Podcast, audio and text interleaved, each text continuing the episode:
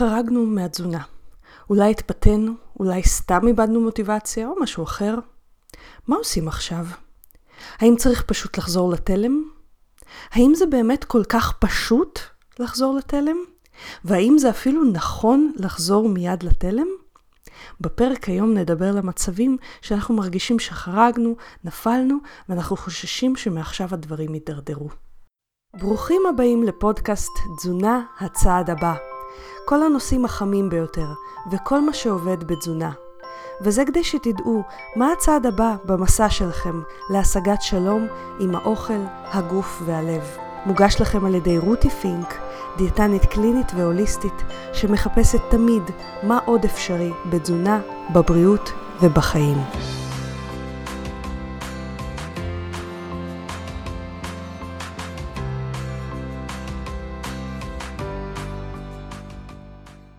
היי חברים, למי שלא מכיר אותי, אני רותי פינק. אני דיאטנית קלינית והוליסטית שעוזרת למטופלים שלה לאזן את המשקל, הסוכר והאכילה הרגשית בעזרת תזונה דלת פחמימות, צום לסירוגין וכלים פסיכולוגיים מגוונים. אני הייתי בהשתקה בסגר האחרון, וכך גם היה הפודקאסט. אני אספר לכם כרגע שאני עובדת על שינוי משמעותי ביותר שיעזור לי לעזור לכם בהיקפים הרבה יותר גדולים מבעבר, אבל זה לוקח זמן וזה כמו מין זרע כזה שכרגע עוד לא רואים את התוצאות שלו, אבל הוא נשתל, הוא גדל, הוא נובט, ועוד מעט הוא יצא מהקרקע. במקביל, אה, גם אני, כמו רבים מכם אולי, אני חשתי ירידה בכוחות הנפש בתקופה האחרונה בגלל הסגר, הסגר השלישי. אה, רבים מהמטופלים והחברים שלי דיווחו ממש ממש על אותה תחושה.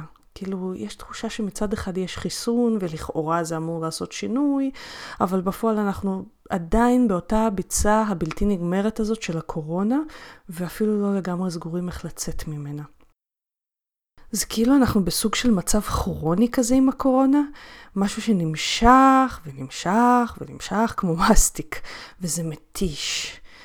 עכשיו, מצבים כרוניים נוטים להתיש אותנו כבני אדם, וזה נורא נורא אנושי. אנחנו פועלים הרבה יותר טוב כשיש לנו מטרה, אנחנו משיגים אותה וממשיכים למטרה הבאה. לעומת מצבים שבהם אנחנו פשוט אמורים להתמיד במשהו שהוא לא לגמרי פשוט לנו. ומצבים כרוניים זה משהו שקורה בבריאות שלנו וגם ביחסים שלנו עם האוכל, אם תחשבו על זה. השמנה, סוכרת, טרום סוכרת, סינדרום מטאבולי, כל אלה הם מצבים כרוניים. כלומר, הם יכולים להיות מאוזנים בעזרת שינוי אורח חיים, הם יכולים לכאורה לעבור. אבל אורח החיים עצמו אמור להיות כרוני. כלומר להימשך שנים רבות. כי אם אנחנו נפסיק עם אורח החיים הזה, אז כל ההישגים שלנו ילכו לפח. הסוכר יעלה שוב, המשקל יעלה שוב וכן הלאה.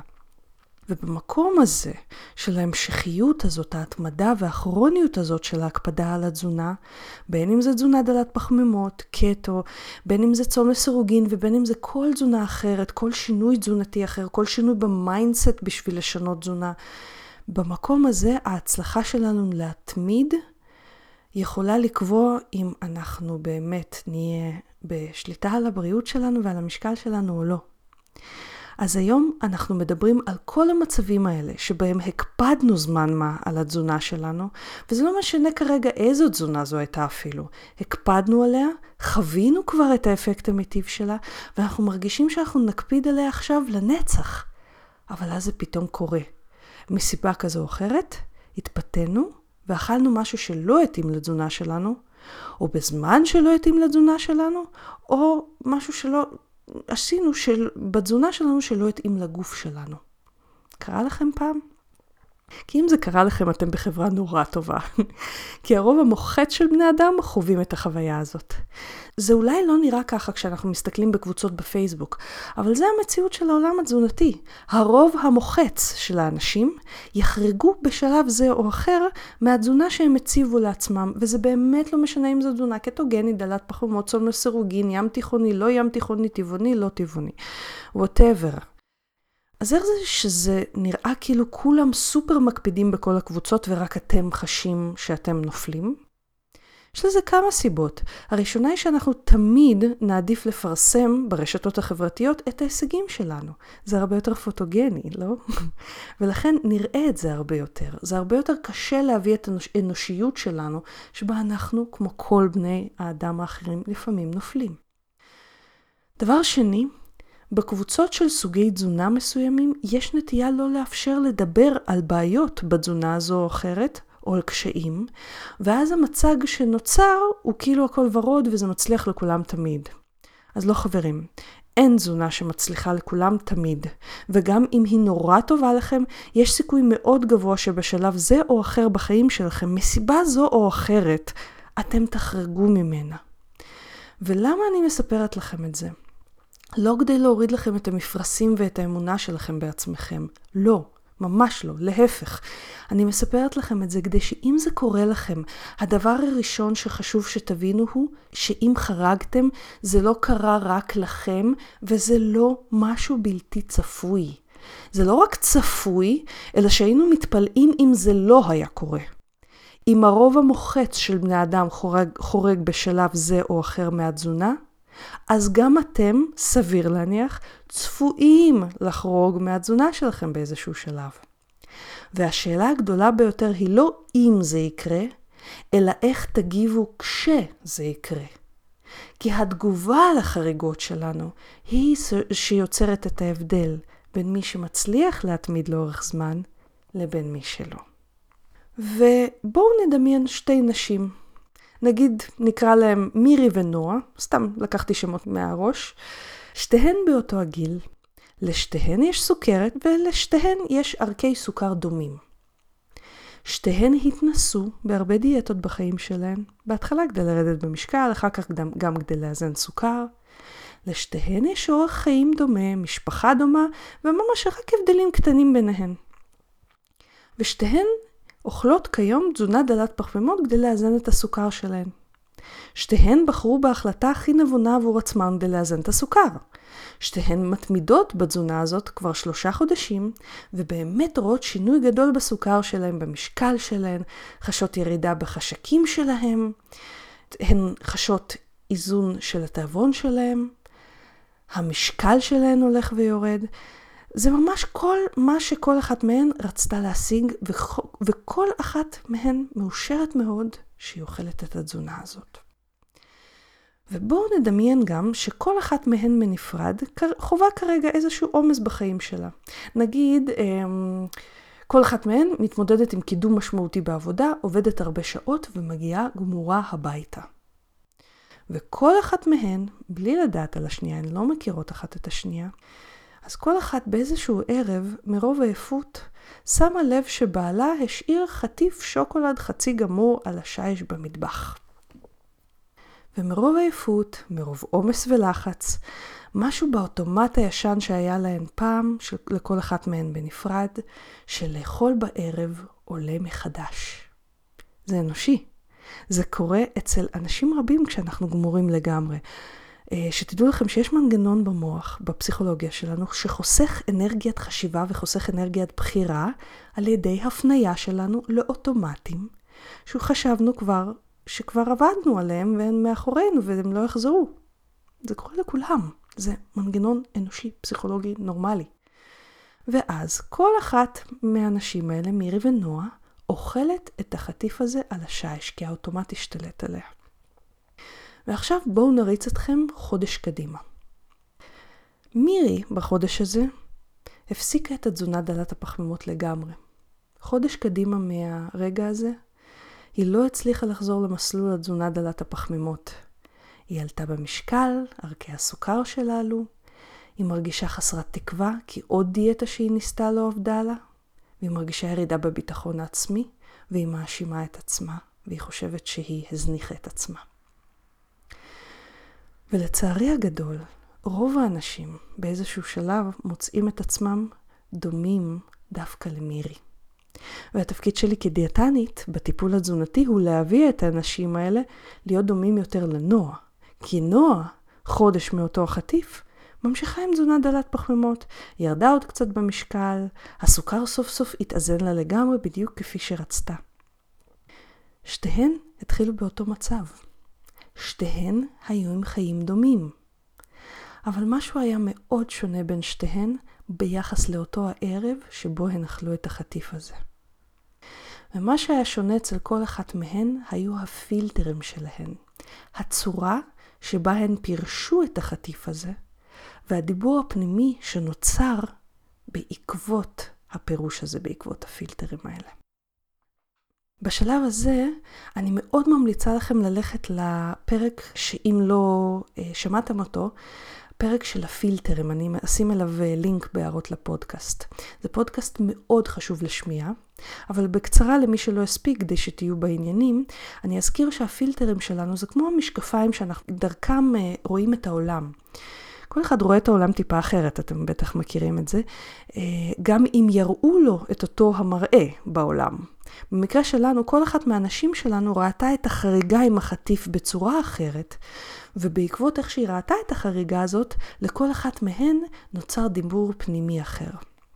אני מיד אסביר לכם מה זה הדיבור הפנימי הזה, ולצורך כך אני ממש רוצה להזמין אתכם לביקור מהיר בראש של מירי בתור התחלה. אני מזכירה לכם, מירי זו האישה שאחרי שאכלה את החטיף הזה, היא לא הצליחה לחזור לתזונה דלת הפחמימות.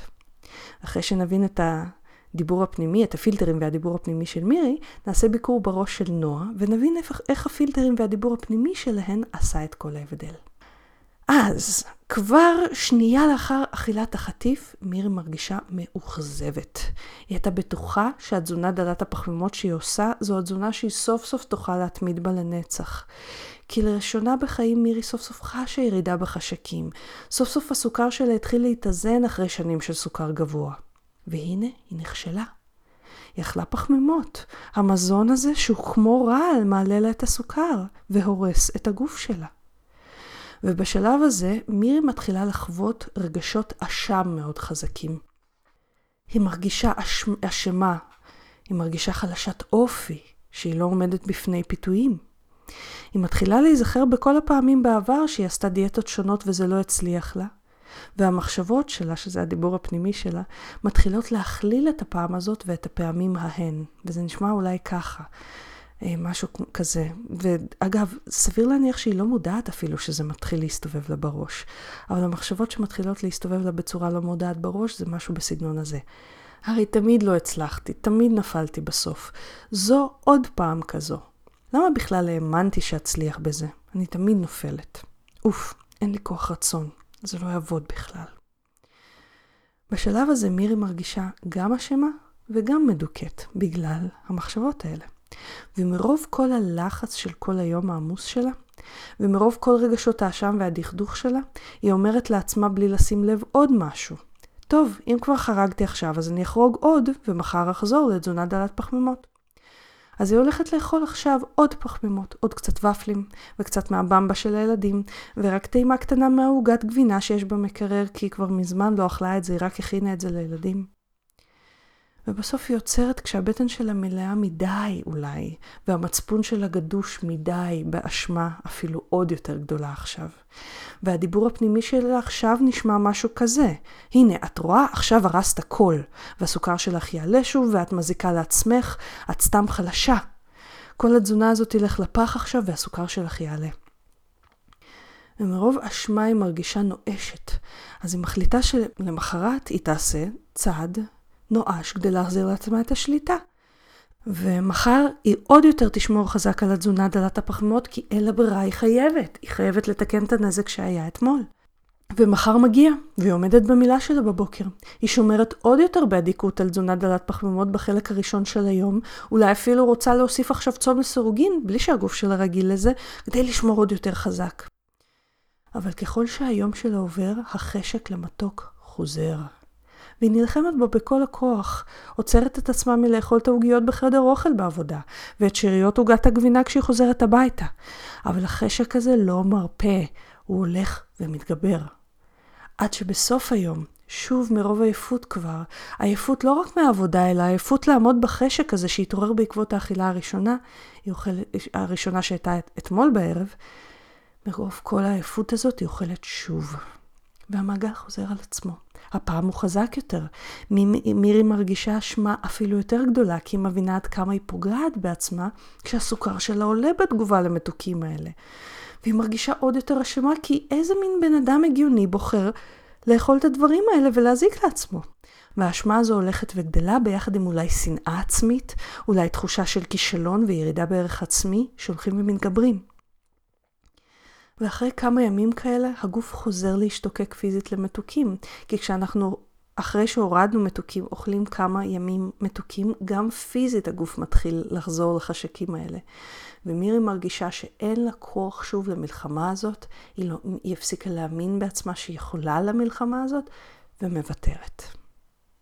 אנחנו תכף גם נדבר על נועה, אבל אני רוצה לשאול אתכם, האם יצא לכם לחוש כמו מירי באיזשהו שינוי תזונתי שאתם עשיתם? אשמים אם חרגתם מהתזונה? רוב האנשים חושב, חווים אשמה כשהם חורגים מהתזונה. גם אני אגב. אנחנו כולנו אנושיים. רוב האנשים הותנו לחשוב שאם הם מרגישים אשמים, זה יביא להם מוטיבציה לשינוי. אנחנו תננו לחשוב על זה אגב עוד בילדות, כשגרמו לנו להרגיש אשמים אם עשינו משהו לא טוב, כדי שנשפר את דרכנו. אבל במחקרי פסיכולוגיה רואים ממצאים מפתיעים. בטווח הארוך, אשמה דווקא מורידה מהמוטיבציה שלנו לשינוי, לא מעלה אותה. והרי תזונה היא לגמרי תהליך ארוך טווח. אז בזה שאנחנו חווים אשמה, אנחנו בעצם מורידים את היכולת שלנו לשנות את ההתנהגות שלנו במקום להעלות אותה. איך זה קורה? כי כשאנחנו אשמים, אנחנו לא רוצים להסתכל על המעשה הזה שעשינו, שאנחנו מתביישים בו. ואם אנחנו מתביישים בו, אנחנו כמו מטאטאים את המעשה הזה מתחת לשטיח. כי הרי מאוד מביך להסתכל על משהו שאנחנו מרגישים שלא התנהגנו בו טוב, שאנחנו מרגישים אשמים בו. אנחנו מעדיפים לחוש את האשמה ולא להסתכל עליו, ולסמוך על זה שהאשמה כבר תיצור לנו את המוטיבציה לזוז מהמקום הזה. אבל מה שקורה באמת שם, זה שעל ידי טיטוע הבעיה מתחת לשטיח, אנחנו לא מסתכלים בה ולומדים ממנה. אנחנו לא מישירים אליה מבט ולא לומדים מה עשינו שם לא נכון ומה הביא לטעות. וזה החלק הקריטי ביותר בשינוי. להבין איפה בדיוק טעינו. לא איפה טעינו במה שאכלנו, אלא איך הגענו לבחור לאכול את מה שאכלנו. מה, מה הביא אותנו על זה? אם לא נבין איפה טעינו, המצב הזה יגיע לפתחנו שוב, ושוב, ושוב. כי לדפוסים, דפוסי התנהגות, יש נטייה לחזור כל עוד לא משנים אותם. אבל בשביל לשנות אותם, צריך להבין מה אנחנו עושים לא טוב על מנת לשנות שם משהו. לא מה אנחנו אוכלים לא טוב, אלא איך הגענו ללבחור לאכול משהו שהוא לא טוב לנו. ואיך נבין מה אנחנו עושים שם לא נכון, אם אנחנו לא רוצים להסתכל על זה. למידה חשובה לשיפור ולמידה חשובה לשינוי. אנחנו לומדים מכך שאנחנו מתנסים במשהו. לא משנה אם זו התנסות בפעם הראשונה או בפעם המאה ועשרים. ברגע שיש התנסות, וההתנסות הזאת לצורך העניין יצאה לא מיטיבה, למשל, התנסיתי בזה שעייפות מביאה לי לאכילת חטיפים, לצורך העניין, סתם דוגמה, כמו אצל מירי, אפשר ללמוד משם ממש צעד צעד מה לא עשינו נכון, או איך הגענו בחשיבה ללבחור את הבחירה הלא מיטיבה, וליצור שינוי בכל צעד וצעד כזה. אני ממש הובלתי אתכם בכל המסלול החשיבתי שמירי עברה בצורה לא מודעת, שהוביל אותה לבחור את זה. וברגע שאנחנו ממש עוברים צעד צעד, מה היה הדבר הזה שהוביל אותנו לבחור לא נכון, ויוצרים שינויים בצעדים האלה, אנחנו מפיקים מההתנסות הזאת למידה. כי הרי מכל התנסות אפשר ללמוד, לא ככה? גם אם זו התנסות לא טובה, גם אם נפלנו בה, אם נביט בה, נקבל את זה שעשינו שם טעות, אבל שנייה נתעכב שם רגע במקום הזה שלא נעים לנו לראות, לפני שאנחנו רצים לשנות, ונתעמק לראות מה עשינו שם שלא היה מיטיב עבורנו, איך בחרנו שם בצורה שלא מיטיבה, איך, לא מה, איך בחרנו שם בצורה שלא הייתה מיטיבה עבורנו, נוכל ליצור שם שינוי הרבה יותר משמעותי מאשר רק לחזור לתלם. יש איזושהי סיסמה בעולם התזונה, אם חרגת, הכי חשוב לחזור לתלם. עכשיו, הסיסמה הזאת מאוד מעצבנת אותי. לא כי היא לא נכונה, היא נכונה מאוד, אבל היא סופר חלקית. זה נכון שמה שקובע את ההצלחה שלנו זה כמה, כמה פעמים אנחנו קמים מנפילות, ולא כמה פעמים נפלנו. זה נכון לחלוטין. אבל אם אנחנו ממהרים לחזור לתלם, לפני שהפקנו למידה ממה שהשתבש, אנחנו מועידים את עצמנו ליפול שוב ושוב ושוב ושוב ושוב עד אין קץ, עד שנטרח סוף סוף להסתכל מה השתבש שם כל פעם מחדש. רק אז נוכל לדעת מה באמת כדאי לעשות אחרת, והסיכוי לחזור לחוויה הלא טובה הזאת יקטן. כן, זה הרבה יותר נעים פשוט לחזור לתלם. זה הרבה יותר נעים לחשוב שלמחרת החריגה היום חוזרים לתלם ולהשאיר את החריגה ביום האתמול. אבל זה בדיוק מה שיטאטא את הבעיה מתחת לשטיח ולא ייצור למידה. וחברים, רק למידה מטעויות ומדברים שהשתבשו, רק למידה כזו תוציא אותנו מתלם של טעויות. אז לפני שממהרים לחזור לתלם, או במקביל לחזרה לתלם, זה ממש קריטי להסתכל אחורה ולבדוק מה השתבש ואיך נוצרה הבעיה איזה תרגום, איזה פילטרים הכניסו אותנו בתוכנו לבעיה. כי מה השתבש בעצם אצל מירי שיצר מהחריגה הזו כדור שלג מתגלגל? בואו ממש נוביל אתכם שלב אחרי שלב באיך היא הצליחה לבחור בצורה לא מודעת, לא בכוונה, את איך שהיא בחרה. הדבר הראשון היה האשמה. אשמה היא רגש אנושי ביותר בתגובה למשהו שאנחנו עושים לא טוב או לא מדויק עבור עצמנו. לכן אין מה להרגיש אשמים אם אתם מרגישים אשמים, אוקיי? מספיק רק להרגיש אשמים. אבל ברצינות, הדבר החשוב ביותר בתהליך הזה הוא להשאיר מבט למה שקורה. לשים לב שמרגישים אשמה, וואלה, מרגישים אשמה, ולהזכיר לעצמנו שזה אנושי. מותר לנו להרגיש אשמה. אשמה אומרת שבעצם ממש אכפת לנו ממה שעשינו. אבל אנחנו לא מתעכבים על האשמה, אנחנו לא בונים לחדר בתוך הבית הפנימי שלנו, אנחנו לא מתחילים להרגיש אשמה על האשמה. אנחנו מסתכלים עליה, נותנים לה להיות, אומרים, אוקיי, זה אנושי, ואנחנו נותנים לה ללכת בזמן שלה. ובזמן הזה שהיא יושבת לידינו, אנחנו מזכירים לעצמנו קודם כל שזה אנושי לחרוג. לא, זה לא מיטיב, זה לא מדויק, אבל זה סופר סופר אנושי.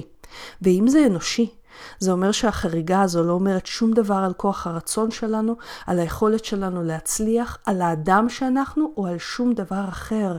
היא אומרת בסך הכל שיש בעיה נקודתית, שכדאי לבדוק איך היא נוצרת וללמוד ממנה מה לעשות אחרת בפעם הבאה. תארו לכם, מה היה קורה אילו מירי הייתה מקבלת את זה שהיא כרגע מרגישה אשמה? מזכירה לעצמה שהיא אנושית, והחריגה הזאת באמת לא אומרת כלום, אבל חשוב ללמוד ממנה כדי שהיא לא תחזור. מה היה כבר משתנה בתגובה שלה? היו עוד כמה דברים שהביאו את מירי לבעיה המשמעותית של היציאה מהתזונה המיטיבה עבורה. אבל המשמעותי השני היה שהתעוררה למחרת והחליטה להקפיד אפילו יותר הדוק על התזונה, מבלי שהיא עשתה למידה ממה שהשתבש. הדבר הראשון, אם אתם זוכרים, היה להרגיש אשמה על זה, ולהרגיש אשמה על זה שהיא מרגישה אשמה, ולפרש את זה כאילו שזה אומר משהו עליה, להשליך את, את החריגה הזאת עליה כבן אדם. הנה, זה עושה אותי חסרת כוח רצון ודברים כאלה. הדבר השני היה over הקפדה, בלי למידה. כי אם אנחנו לא יודעים מה השתבש, אנחנו לא יודעים מאיפה החריגה תגיע שוב, ולא מוכנים לה עם כלים חדשים. אם מירי נגיד הייתה מעיזה להסתכל אחורה ולבדוק מה גרם לה לחריגה הזו, אולי היא הייתה שמה לב שבאותו יום היא הייתה סופר עייפה, עייפה באופן מיוחד, מה שגרם לה להתנהג באוטומט. ואולי הייתה לומדת מזה כמה למידות. למשל, אז זה סתם כמה למידות מתוך המון שהיא הייתה יכולה ללמוד. למידה לדוגמה הייתה יכולה להיות, אולי שווה לה לשים לב, לא להגיע גמורה כל כך הביתה, ולהשאיר קצת יותר אנרגיה לעצמה לערב, ולא לגמור את עצמה בעבודה. זו למידה אפשרית אחת. אולי הייתה מחליטה שאם היא הייתה מגיעה עייפה כל כך הביתה, שווה לבקש מבעלה שלא ישים לה דברים מול העיניים כי זה יותר קשה לה. אולי הייתה מגיעה למסקנה ששווה לה להזכיר לעצמה שאם עייפ, היא עייפה אז עדיף ללכת לישון מוקדם או כל פתרון אחר לעייפות דווקא. הפתרונות מתחילים להגיע אלינו מהיצירתיות שלנו ברגע שאנחנו בודקים לעומק מה גרם לבעיה. וזה רק החלק השטחי של מה שגרם לבעיה, כי היה אצל מירי גם הרבה דיבור פנימי שיצר החמרה של הבעיה. ואת כל הלמידות האלה של איפה הייתה בעיה, ואיך ניתן מעכשיו לנהוג ולדבר לעצמנו אחרת, את כל זה מירי פספסה ברגע שהיא לא הסתכלה אחורה ובדקה מה יצר את הבעיה ואילו כלים היא הייתה זקוקה להם כדי לשנות את זה. וזה לא שמירי לא בסדר, היא לא עשתה את זה בכוונה. היא פשוט פעלה לפי אוטומטים שהושרשו בה. למשל, להרגיש אשמה על משהו שהיא לא עשתה בסדר. ולחזור לתלם מיד. היא פעלה לפי פילטרים שהושרשו בה, שאפילו היא לא בחרה אותם, שבדיוק אותם חשוב לשנות בטיפול תזונתי מעמיק ומיטיב. ולפני שנעבור לדבר על נועה, אני עושה הפסקה קצרה כדי להזכיר לכם שרבים פונים אליי בתקופה הזאת ולוקח לי זמן לחזור אליכם. אני עובדת על לשפר את זה. אבל אם אתם לא רוצים לחכות הרבה זמן על פגישה איתי, יש לי שני קורסים אונליין שאני מאפשרת לכם לעשות מהבית שלכם, בזמן שלכם הפנוי. שני הקורסים האלה כוללים את כל הידע והמון כלים מעשיים שאני נותנת לכל מטופל שמגיע אליי. הקורס הראשון הוא לרזות בשפת הגוף. זה ממש הקורס שאני ממליצה לכם להתחיל ממנו. אתם יכולים להתחיל ממנו כבר היום ולא לחכות אפילו לפגישה איתי. הוא חוסך את כל התכנים של החודש הראשון בטיפול איתי, שבו אני מלמדת איך לעבוד עם הגוף ולא נגד הגוף בירידה במשקל ואיזון אכילה, וכך להפחית ולהוריד את המלחמה מול האוכל. רלוונטי לכל סוג של תזונה, כי כולנו רוצים לרזות, לאזן את הסוכר מתוך שלום עם האוכל ושלום עם הגוף. וגם כן, אה, יש שם התייחסות נרחבת לאכילה רגשית. הקורס השני הוא למי שעבר את הקורס הראשון של הקשב לגוף. הקורס השני הוא קורס מידע הרחב ביותר שיש כיום בעברית על כל מה שצריך לדעת כדי לעשות את הצום לסירוגין בצורה בטוחה וכדי להשיג תוצאות. הוא נקרא אכילה לסירוגין. אני ממליצה לכם להיכנס אליו אחרי שרכשתם את הקורס הראשון, כי הוא עובד המון עם שפת הגוף. זה ממש הבדל של שמיים וארץ מי שכן רכש את הקורס הראשון ומגיע לקורס השני, לבין מי שלא. שני הקורסים מופיעים בלינקים בהערות לפודקאסט, ותזכרו שיש הנחה למאזיני הפודקאסט כשמקלידים במעמד התשלום את המילה פודקאסט עם C באנגלית. גם זה, כל זה רשום בהערות לפודקאסט. ועכשיו אני רוצה לספר לכם על נועה. נועה, אחרי אכילת החטיף, גם הרגישה אשמה. כי זה אנושי, כי זה רגש מאוד אנושי ונפוץ. ונועה שמה לב לאשמה שלה. היא השאירה מבט אליה, ואמרה לעצמה, ושימו לב להבדל בדיבור הפנימי כבר, היא אמרה לעצמה, זה בסדר שאני מרגישה אשמה, זה מראה כמה אכפת לי. ואיך שהיא אמרה את זה, משהו כבר נרגע בתוכה, והיא הרגישה שהיא חוזרת לכוחות הפנימיים שלה לשמור על התזונה. ואז היא הזכירה לעצמה עוד משהו, שוב, רק ברמת הדיבור הפנימי, שהיא אנושית, ואנשים טועים לפעמים. או חורגים לפעמים מתזונה כלשהי. והיא החליטה שבמקום לראות בזה חריגה, היא רואה בזה התנסות. התנסות לא נעימה במיוחד, כי היא חרגה מהתזונה והיא יודעת שהסוכר שלה עומד לעלות עכשיו, וסביר להניח שהיא גם תהיה רעבה יותר למחרת ותרצה יותר מתוק. אבל היא לוקחת את זה כהתנסות מלמדת. כי כשהיא הסתכלה אחורה על מה קרה שם, היא שמה לב שמה שהביא אותה לאכול היה עודף העייפות שלה. וכמה היא לא הקדישה בזמן האחרון זמן לעצמה, לא בדקה מה רמות האנרגיה שלה, לא בדקה אם מתאים לה לעבוד את השעות הארוכות האלה, ולא שמה לב בכלל לכך שהשינה שלה התקצרה. אז ברור שאכלה את החטיף כי הייתה גמורה מעייפות והאוטומטים התחילו לבקר. ובאותו הרגע שנועה הבינה את זה, היא הבינה שהדבר החשוב ביותר הוא לבחור באופן שונה כרגע, בלי לתכנן תוכניות גדולות לעתיד. היא לא דיב... היא חשבה, טוב, מחר אני הולכת להקפיד יותר. היא הלכה למיטה והקדימה את שעת השינה שלה. זה כבר נתן פתרון מיידי למה שבמקור הביא אותה לבעיה, העייפות שלה. למחרת היא קמה, והאשמה עדיין הייתה שם. קינוע אנושית. ובאמת אתמול קרה משהו שלא עשה לה טוב, לא לסוכר ולא להרגשה בגוף.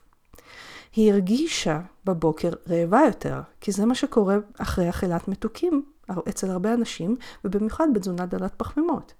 והיא שוב הזכירה לעצמה כמה זה אנושי להרגיש ככה, אבל כמה חשוב לה גם לא לחזור על זה, וכמה לא בא לה להרגיש את זה יותר.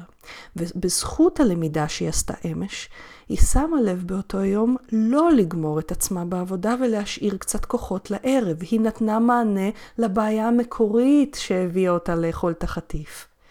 ובגלל שהיא הלכה לישון מוקדם יותר, היא גם הייתה ערנית יותר. וכשהגיע הערב ובעלה שוב שכח חטיף על השיש, היא קראה לו, וביקשה ממנו שלא ישאיר את זה ככה, כי זה לא מיטיב עבורה. אבל שהיא ממש זקוקה לחיבוק ממנו, כי היא כבר כל כך עייפה, והיא שמה לב כמה היא פשוט גמורה, וכמה החיבוק שלה מחזיר לה כוחות. וכשהוא חיבק אותה, היא כבר לא הייתה צריכה שום שוקולד, כי היא שמה לב לצרכים הרגשיים שלה, והצרכים הרגשיים שלה קיבלו מענה נוסף ואחר. ואת כל זה היא חשבה רק בזכות זה שהיא עברה על מה השתבש אתמול, ואיך היא חוזרת לאכילה המיטיבה עבורה, במקביל ללקיחת ה... לכאורה נפילה הזאת כהתנסות ללמוד ממנה. ובמקביל ללמידה של מה לעשות אחרת, פעם הבאה שהיא תפגוש שוב מצב דומה. שתי נשים דומות, שתי גישות שונות. אז איזו גישה תבחרו? לחזור לתלם ולטאטא את הדברים מתחת לשטיח, או להישיר מבט, איך קרתה הבעיה הזאת? מה הוביל אותי? מה כל הדברים שהובילו אותי לבחור בצורה לא מיטיבה ולא מדויקת עבורי? ואיך אני בוחרת שונה. אז אני מקווה שנהניתם מהפודקאסט היום. אם אתם רוצים להיות בקשר או לשלוח שאלות לפודקאסט, אתם ממש מוזמנים לבקר באתר של הפודקאסט rutifink.com, פינק כמו F כמו פנטזיה, rutifink.com/פודקאסט. אתם גם מוזמנים לחפש אותי ביוטיוב, יש לי ערוץ מלא בסרטונים על תזונה דלת פחמימות וצום לסירוגין, פשוט חפשו רותי פינק ביוטיוב. יש לי גם ערוץ באינסטגרם, פשוט חפשו רותי פינק באנגלית, שוב F כמו פנטזיה. אתם ממש מוזמנים לעקוב אחריי גם בפייסבוק. אתם יכולים לחפש אותי פשוט בעברית, רותי פינק, או להיכנס לאחת משתי הקבוצות שאני מנהלת, דלי פחמימות ישראל, והקבוצה צום לסירוגין עם רותי פינק. ואנחנו נשתמע שבוע הבא. תודה שהקשבתם לפודקאסט תזונה הצעד הבא. אני מקווה שנהניתם. חשוב להדגיש שהמידע בפודקאסט מוענק לצורכי העשרה בלבד, והפודקאסט לא מהווה בשום צורה תחליף לייעוץ או טיפול אישי. בכל בעיה רפואית או נפשית יש לפנות למטפל מוסמך. ואנחנו ניפגש בעוד שבועיים.